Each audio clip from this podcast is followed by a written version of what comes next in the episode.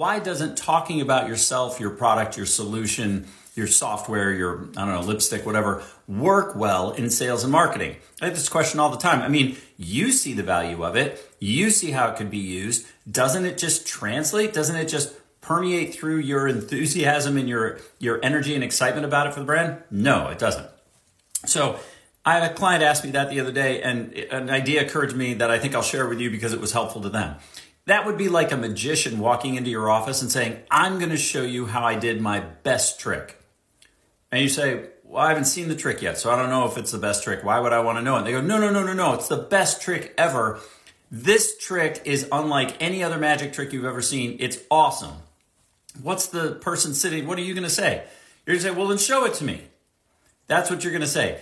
Because the thing is, people aren't interested in understanding how or what or the whys or the people or anything behind it until they see that it's interesting to them. Now, in the case of magic trick, it's wow, it really amazed me. I've never seen a magic trick like that. How in the world did you do it?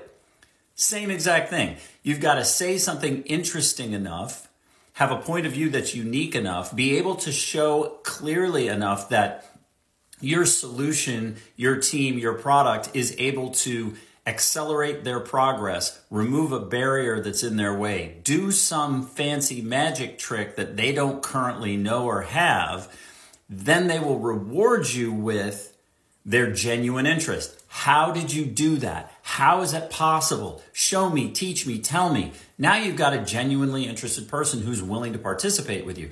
What a lot of companies try to do is they try to offset that with somebody else was excited going back to our uh, magician, I was in Vegas last week and I showed this trick to a million people and they all clapped. So you should want to clap and know about this. And you still say, but I haven't seen anything yet. You got to realize that for people to get genuinely interested, you're going to have to show them how this thing you do that you're passionate, excited about actually relates to them and their circumstance. They don't care about your features, your benefits, your pricing, your promotion, your accolades, your history, your awards. None of that is relevant. All that's relevant is show me a magic trick that makes my pain point go away. Show me a magic trick that changes my emotional state for the better. Show me something that gets me excited about having something I don't already have, being able to do something I can't already do, or get somewhere I can't already get. And the reward back is, how did you do that? Now you have a genuinely interested person who's willing to commit to knowing and learning and asking about all those things you want to talk about, how you do your magic trick.